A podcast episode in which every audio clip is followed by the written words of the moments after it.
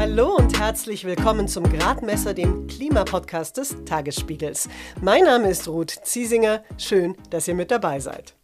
Am ersten Sonntag nach dem russischen Angriff auf die Ukraine hat Christian Lindner in der Sondersitzung des Bundestages etwas gesagt, was viele so nicht vom FDP-Finanzminister erwartet hätten. Die Bedeutung der Energiesicherheit erfährt eine neue Priorität. Unsere Planungen der nächsten Jahre werden wir an die veränderte Lage anpassen müssen. Dabei werden wir nicht setzen auf die Antworten der Vergangenheit, sondern im Gegenteil den Weg in die Zukunft entschlossener fortsetzen. Erneuerbare Energien leisten nämlich nicht nur einen Beitrag zur Energiesicherheit und Versorgung. Erneuerbare Energien lösen uns von Abhängigkeiten. Erneuerbare Energien sind deshalb Freiheitsenergien. Erneuerbare Energien machen einen tatsächlich frei und unabhängig von den ganzen Öl- und Gas exportierenden Unrechtsstaaten. Und sie sind außerdem frei von CO2-Emissionen, was ein nicht zuschlagender Vorteil in der Klimakrise ist. Auch wenn Christian Lindner letzteres im Bundestag leider nicht erwähnt hat. Aktuell sieht es jedenfalls so aus. Wir verdammen den Krieg in der Ukraine, überweisen aber trotzdem täglich viele Millionen an Putins Regime, weil wir den größten Teil unseres Erdgases, Öls und der Steinkohle eben aus Russland importieren. Wie schnell und wo uns da jetzt erneuerbare Energien aus dieser Abhängigkeit raushelfen können, dazu sagt uns Simone Peter gleich mehr, die Präsidentin des Bundesverbandes Erneuerbare Energien. Vorher aber bleibe ich noch kurz bei Christian Lindner. Denn der Finanzminister hat nicht nur wortschöpferische Kraft bei erneuerbaren Energien bewiesen, sondern er hat vor ein paar Tagen auch noch auf Twitter Investitionen von 200 Milliarden Euro bis 2026 für den Klimaschutz angekündigt. Darüber wurde auch auf Twitter erstmal heftig gejubelt.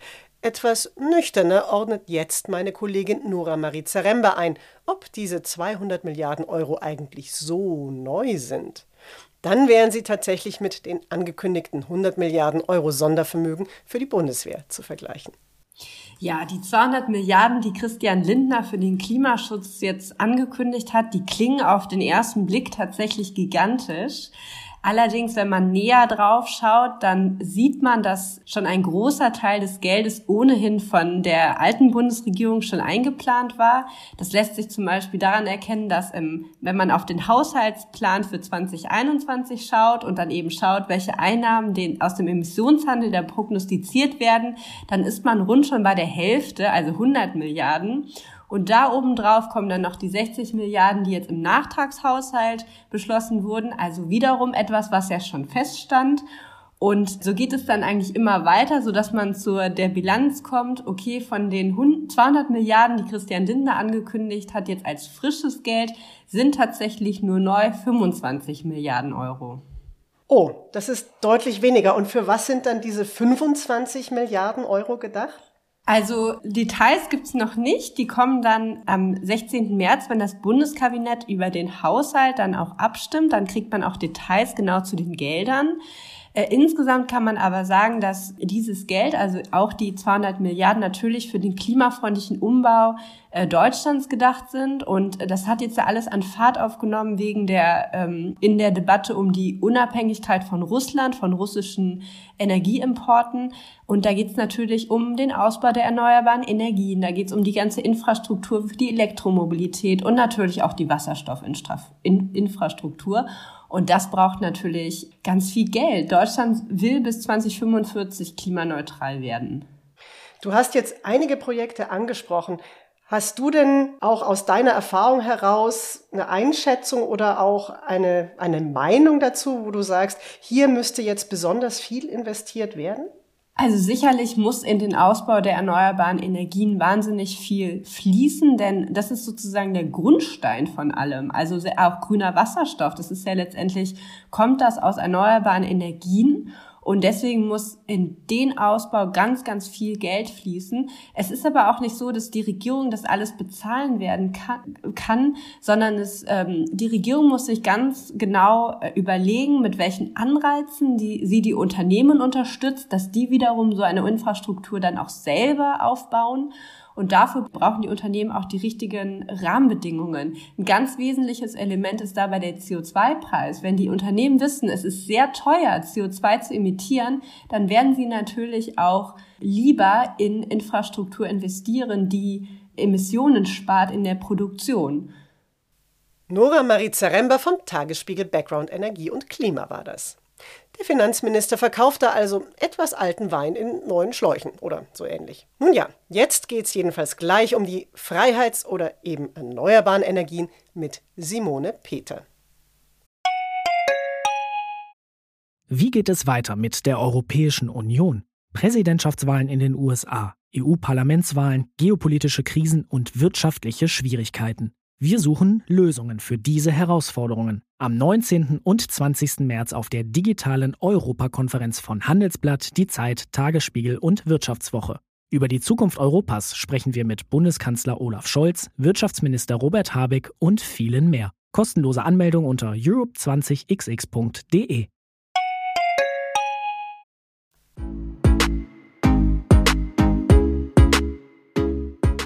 Simone Peter ist seit rund vier Jahren Präsidentin des Bundesverbandes Erneuerbare Energien.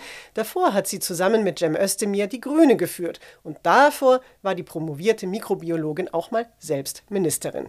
Und zwar im Saarland für Umwelt, Energie und Verkehr. Simone Peter und ich haben uns im Videocall ausgetauscht und kurz redet auch der Computer mit. Die Bundesregierung wollte ja eigentlich die Energiewende mit ähm, Erdgas als quasi Brückentechnologie zumindest begleiten. Jetzt wird Gas aus Russland nicht mehr so zur Verfügung stehen und kurzfristig wird jetzt wahrscheinlich vor allem erstmal Kohle verfeuert werden als Ersatz. Was heißt das denn eigentlich, diese Situation jetzt für die Energiewende? Ja, äh, wir stehen tatsächlich vor einem Scheideweg, einem weiteren. Im Moment fließt das Gas noch, äh, wenn auch die Perspektive unklar ist. Wir wissen nicht, ob die äh, politischen Akteure sich für ein Embargo äh, entscheiden oder äh, ein Lieferstopp äh, von Seiten Russlands erfolgt. Wir müssen auf jeden Fall damit rechnen. Und wir sind ja in Russland nicht nur abhängig von äh, Gas, sondern auch von Kohle in großem Stile, 50 Prozent, aber auch von Öl und auch von Uran. Das heißt, wir haben die dringende Aufgabe, die Beschleunigung der Energiewende voranzutreiben. Die Bundesregierung hat ja hier schon sehr ambitionierte Ziele formuliert in ihrem Koalitionsvertrag, aber es muss wohl jetzt schneller gehen. Wir müssen uns aus der Abhängigkeit lösen, denn diese Abhängigkeit macht uns sehr anfällig auch für Preissprünge am globalen Energiemarkt. Ähm, hier geht es darum, die erneuerbaren Energien, die die Strompreise ja schon heute senken, weiter auszubauen und uns damit unabhängiger von politischen Spannungen und eben äh, diesen Energiekrisen zu machen. Sie haben es gerade schon angesprochen, die Bundesregierung hat eigentlich selbst durchaus auch große Schritte angekündigt, schon vor dem Angriffskrieg Russlands gegen die Ukraine. Christian Lindner hat kürzlich sogar die erneuerbaren Energien als Freiheitsenergien geadelt. Aber wie sieht's denn in der Praxis aus? Sehen Sie denn tatsächlich jetzt konkrete Anzeichen dafür, dass eben der Ausbau von Windkraftanlagen, von Solarparks jetzt sich tatsächlich ab diesem Jahr verdreifachen wird, was es ja eigentlich braucht. Wir haben in der Bundesrepublik genug Sonnen-, Wind-, Bioenergie, Erd- und Umweltwärme und Wasserkraftpotenziale, um die Energiewende in allen Sektoren, also es geht ja nicht nur um den Strom, sondern auch um die Wärme, um die Mobilität, um die Industrie äh, zu sichern. Ähm, und wir kommen aus einer Delle, weil die erneuerbaren Energien in den letzten Jahren, äh, erst Solar, dann Wind, ähm, sehr stark in die Defensive gerieten und wir jetzt nochmal aufholen müssen. Aber die Pläne der Bundesregierung sind schon sehr ambitioniert. Ich vermute nur, wenn wir eben aus äh, den Abhängigkeiten der fossilen Energieträger raus wollen, dass wir dann sogar noch schneller werden müssen. Und ich erlebe das in den Diskussionen mit der Bundesregierung, dass sie sich sehr bemühen, ähm, jetzt auch mit Blick auf das äh, sogenannte Osterpaket. Man will in der Bundesregierung vor Ostern noch ein größeres Paket, Gesetzespaket beschließen, dass man hier schon am Nachbessern ist, weil eben äh, der Ausbau der erneuerbaren Energien noch schneller werden muss, allen voran die kostengünstigen Quellen Wind und Solar, äh, aber auch äh, flexibel steuerbare Elemente. Wir müssen sehen, gibt es weitere Bioenergiepotenziale? Wie kriegen wir die Erd- und Umweltwärme weiter ausgebaut, gerade für den ähm, Wärmesektor? Kleine Wasserkraft flexibel gesteuert. Also da ist noch vieles, vieles zu tun und dann die Hauptaufgabe liegt eigentlich auch im Gebäude- und Wärmesektor. So, wenn es um den Strommarkt geht und darum, wie eben ein neuer Strommarkt aussehen soll, dann geht's ja auch darum, das wird oft gesagt, dass dieser neue Strommarkt sehr viel flexibler sein muss. Was bedeutet denn das, ein flexibler Strommarkt, konkret jetzt auch für meinen Alltag und warum ist Flexibilisierung wichtig? Mhm. Ja, also wie eben schon gesagt, dass ähm, der Strommarkt bisher ist vor allen Dingen auf ähm, fossile Energieträger, das sind Großkraftwerke, fossile und atomare, also Gaskraftwerke, Kohlekraftwerke, Atomkraftwerke, die sind nicht so flexibel steuerbar wie kleinere Einheiten. Also bei der Kohlekraft ist man schon äh, sehr stark ähm, dazu übergegangen, äh, die nach den Bedürfnissen von der Einstrahlung von äh, Sonne oder des Wehens der Wind abzustimmen. Aber äh, wir brauchen eben zunehmend ein System, das, wenn der Wind nicht weht oder die Sonne nicht scheint, sofort ad hoc auf die Sekunde quasi andere Kraftwerke einspringen, die ähm, eben flexibel steuerbar Energie liefern. Das ist die sogenannte Flexibilität im, im neuen Strommarkt. Das, damit haben wir uns auch befasst denn die müssen auch angereizt werden. Bisher fehlt denen die betriebswirtschaftliche Grundlage und wir haben auch oft ähm, heute Situationen am Markt, dass wir bei negativen Strompreisen, also wenn so viel Wind und so viel Sonne scheint und die äh, fossilen Kraftwerke noch mitlaufen, dass der Strompreis unter Null gedrückt wird, dann erhalten die Erneuerbaren keine Vergütung mehr. Das entzieht denen die eigene betriebswirtschaftliche Grundlage und deswegen muss man an diesem Gesamtsystem etwas ändern, künftig Anreize für eine Flexibilisierung beim Stromangebot und bei der Stromnachfrage setzen und die stärkere Systemverantwortung, die die Erneuerbaren jetzt damit übernommen haben, auch nutzen. Und dafür braucht man eben steuerbare Elemente auf allen Ebenen. Das sind die Bioenergie, das ist die Kraft-Wärme-Kopplung, das sind Speicher, das ist die kleine Wasserkraft. Dazu kommen aber auch zum Beispiel Lastmanagement. Das ist, wenn man äh, Verbraucher Last, Überschüsse zum Beispiel an der Strom- oder Wärmeversorgung äh, besser verteilt oder äh, die Netzinfrastruktur verbessert. Da gibt es viele, viele Stellschrauben und äh, an denen muss man jetzt drehen, um dieses neue Stromsystem zu etablieren.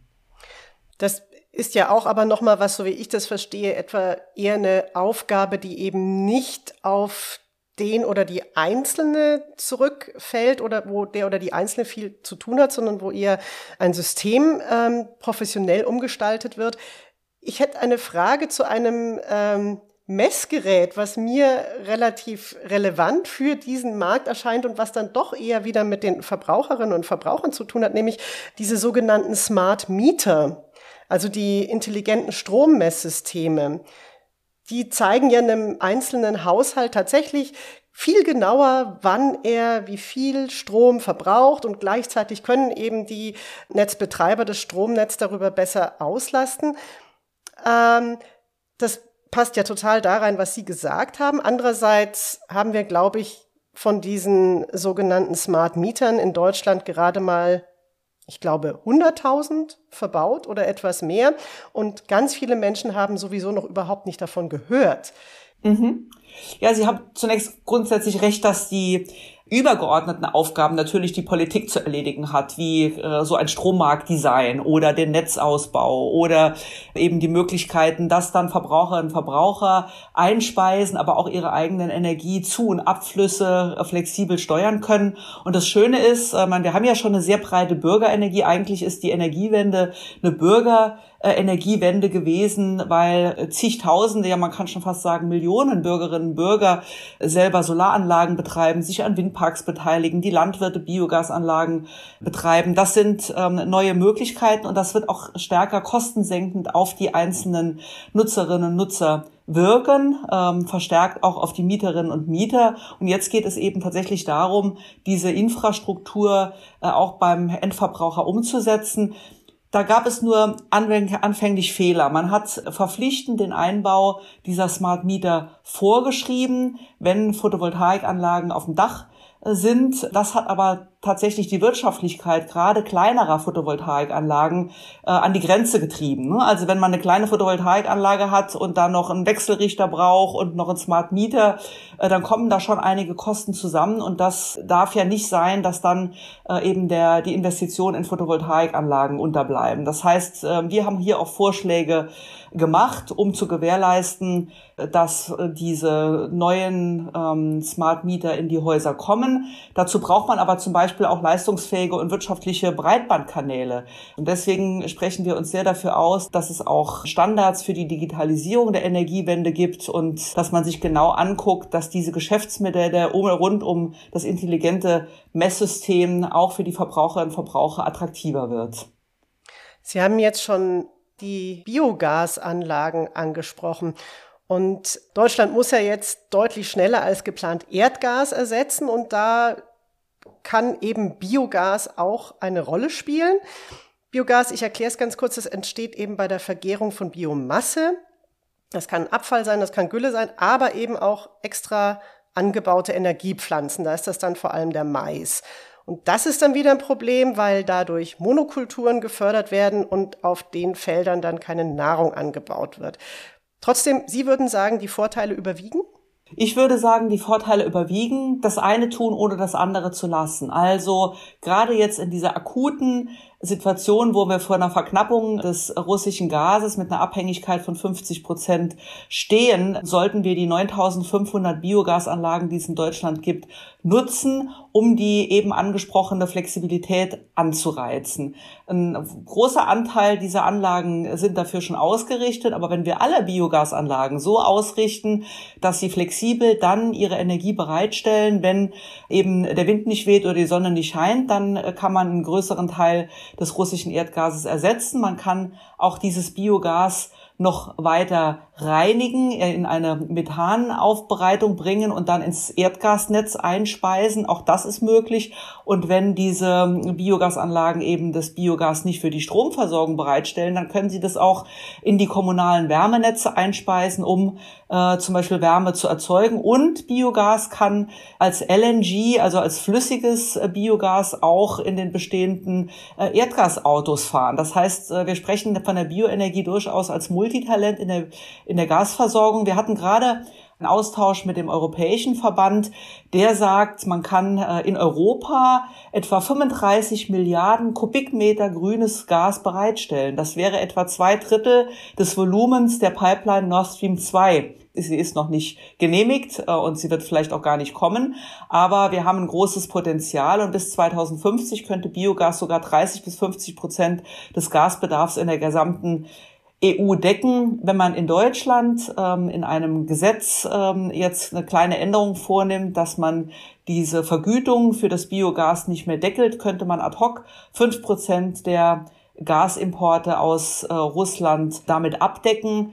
Und was den ökologischen Aspekt angeht, das ist völlig richtig. Wir haben die Diskussion geführt. Wir dürfen nicht zu einer weiteren Vermeisung, also einem weiteren Maisanbau und Monokulturen äh, in Deutschland kommen, sondern wir müssen viel mehr landwirtschaftliche Reststoffe nutzen, Biomasse aus sogenannten Agrarumweltmaßnahmen. Also es gibt Flächen, die speziell für die Umwelt äh, gefördert werden. Darauf lässt sich auch Biomasse anbauen.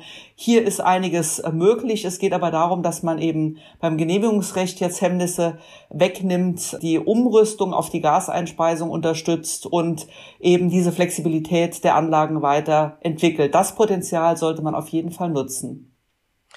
Das Gas aus Öl und Russland, das fehlt uns ja einerseits in der Industrie, aber vor allem auch privat beim Heizen. Also zwei Drittel der Haushalte heizen eben mit Öl und Gas und jetzt werden vor allem Wärmepumpen als Lösung äh, ins Spiel gebracht. Der Hochlauf sollen sehr viel mehr Wärmepumpen eingebaut werden.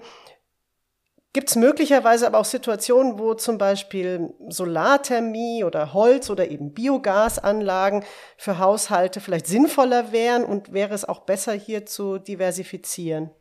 Ja, also der Wärmesektor ist tatsächlich die ganz, ganz große Aufgabe. Äh, zum einen ist hier am meisten zu tun und zum anderen ähm, dauert hier die Umrüstung wohl am allerlängsten. Das erleben wir seit vielen Jahren. Die Sanierungsquote, die wir eigentlich brauchen, äh, also inklusive Wärmedämmung und Umstellung äh, von fossilen Heizkörpern auf erneuerbare Energien, das muss jetzt einfach schneller werden aufgrund der möglichen Gasknappheit. Und hier müssen wir auch sofort los loslegen. Das ist einerseits äh, das, was die Verbraucherinnen und Verbraucher selber im eigenen Heizungskeller machen können. Da gibt es ja schon Förderprogramme. Wir sagen aber, die fossilen Energieträger wie Gasheizungen sollten gar nicht mehr länger gefördert werden. Man sollte sofort sehen, dass wir die Wärmepumpen an erster Stelle, die ja die Umgebungsluft oder über Erdwärmesonden auch die Erdwärme nutzen können, dass wir die verstärkt ausbauen.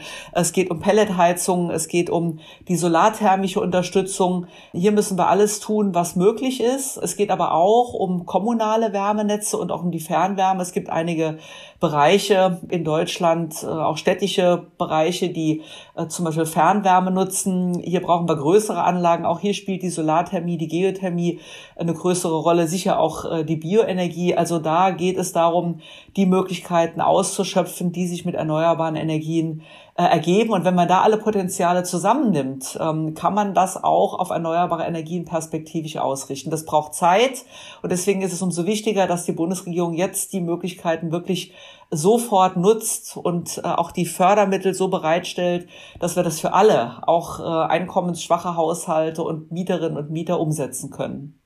Wenn ich jetzt aber eben als, gehe ich mal davon aus, ich wäre eine Hausbesitzerin, ich möchte meine Heizung umstellen, ist es dann prinzipiell immer die Wärmepumpe, die die beste Lösung ist? Oder würden Sie sagen, das muss man sich wirklich fallabhängig dann auch möglicherweise mit Energieberatern angucken?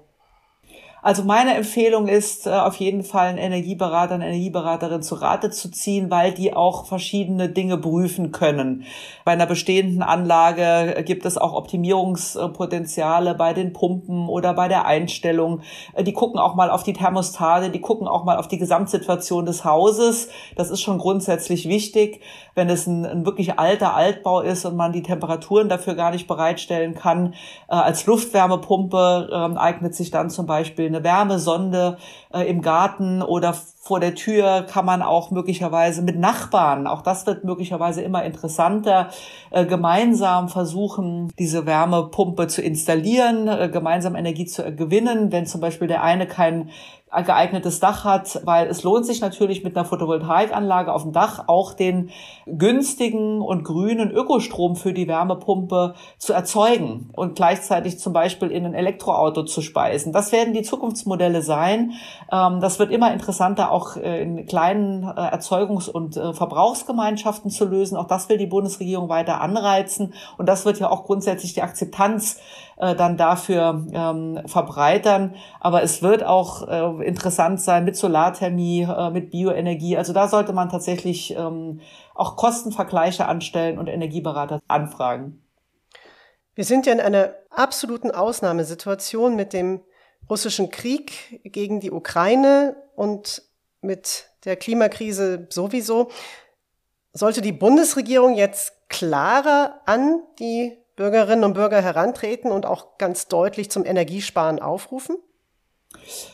Ja, also wir haben wirklich äh, eine außergewöhnliche Situation, die ähm, so seit dem Zweiten Weltkrieg in ihrer Dramatik, auch jenseits der Ölpreiskriegen, die Krisen, die wir hatten, noch nicht eingetreten ist und die auch vor allen Dingen länger dauern kann. Ein klarer Appell, der ja auch jetzt schon von verschiedensten, von Wissenschaft, von Verbrauchereinrichtungen kommt.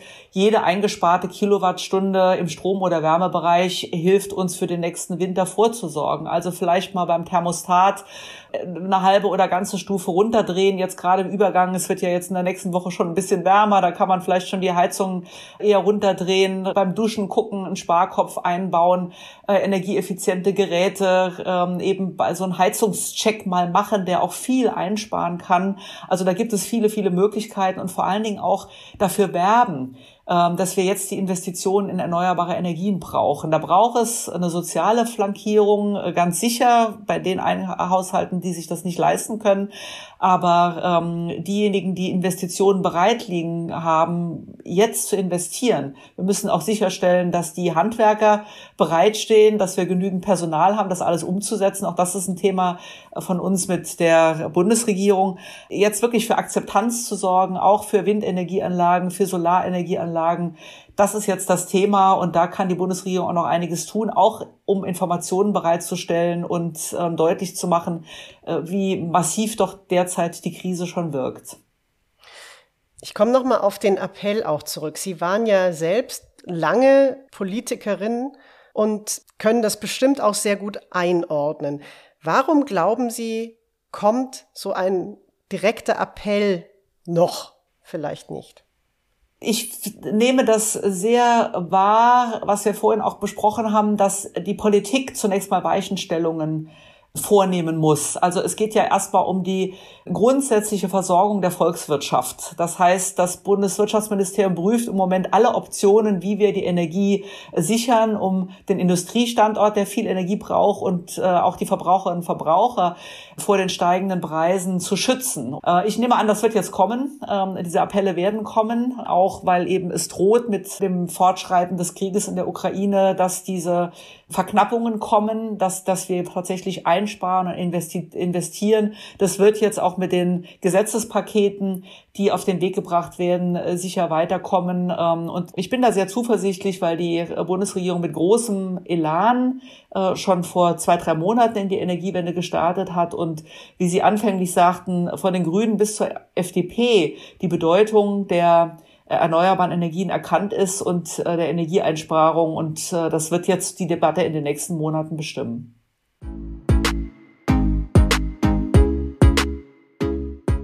Simone Peter ist also möglicherweise auch berufsbedingt sehr optimistisch, was den weiteren Ausbau der Erneuerbaren betrifft. Andere wie CSU-Chef Markus Söder, der ja lieber Windkraft verhindert, ist jetzt stark dafür, die letzten drei AKWs in Deutschland länger laufen zu lassen. Ich will jetzt hier gar nicht das Kernkraftfass aufmachen, aber mein Kollege Steven Hanke, auch vom Tagesspiegel Background Energie und Klima, hat sich mal angeschaut, wie eigentlich das Uran für die ganzen AKWs gewonnen wird. Rund die Hälfte des Urans für alle Kernkraftwerke weltweit kommt nämlich aus einem Land, aus Kasachstan. Und was da passiert, ist unter Umweltschutzaspekten ziemlich unerfreulich. Ja, in Kasachstan wird Uran zu 100 Prozent mit der sogenannten In-situ-Laugung gefördert. Das ist ein unkonventionelles Verfahren, bei dem große Mengen Schwefelsäure ins Gestein gepumpt werden, um das Uran herauszulösen. Kasachstan braucht ungefähr 40 Kilogramm Säure pro Kilogramm Uran. Unter Umweltgesichtspunkten ist das natürlich ein großes Problem, wenn diese Chemikalien im Boden bleiben und dann dort unkontrolliert ins Grundwasser entweichen. Deutschland hat damit schlechte Erfahrungen gemacht. In Königstein in der sächsischen Schweiz wurde zu DDR-Zeiten ebenfalls Uran mit der In-situ-Laugung gefördert. Und seit damals, also seit mittlerweile mehr als 30 Jahren, ist die Wismut GmbH, eine bundeseigene Entsorgungsgesellschaft, jetzt schon damit beschäftigt, die Schwefelsäure wieder aus dem Grundwasser zu filtern. Das ganze Sanierungsprojekt kostet den deutschen Steuerzahler mehr als eine Milliarde Euro. Dass Kasachstan einen ähnlichen Sanierungsaufwand betreibt wie Deutschland, ist eher nicht zu erwarten. Deutschland hat übrigens eine Rohstoffpartnerschaft mit Kasachstan. Kommt denn das Uran für die drei verbliebenen deutschen Kernkraftwerke auch von dort? Das ist eine gute Frage. Genau wissen wir das leider nicht, zumindest was die Uranversorgung einzelner deutscher Kraftwerke betrifft. Man muss aber davon ausgehen, dass Uran aus Kasachstan über verschiedene Zwischenhändler auch in deutschen AKWs landet, einfach weil das Land so einen hohen Weltmarktanteil hat von mehr als 40 Prozent und sein Uran in aller Herren Länder liefert, von China, Russland, Frankreich, Kanada bis Japan.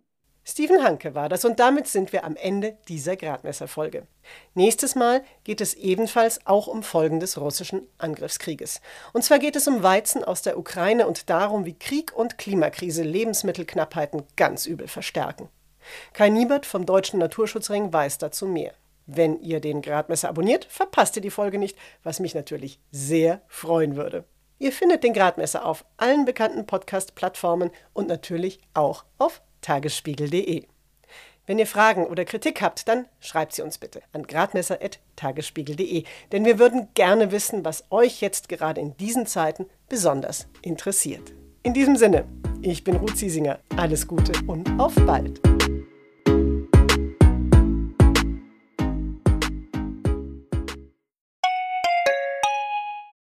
Wie geht es weiter mit der Europäischen Union? Präsidentschaftswahlen in den USA, EU-Parlamentswahlen, geopolitische Krisen und wirtschaftliche Schwierigkeiten. Wir suchen Lösungen für diese Herausforderungen. Am 19. und 20. März auf der digitalen Europakonferenz von Handelsblatt, Die Zeit, Tagesspiegel und Wirtschaftswoche. Über die Zukunft Europas sprechen wir mit Bundeskanzler Olaf Scholz, Wirtschaftsminister Robert Habeck und vielen mehr. Kostenlose Anmeldung unter europe20xx.de.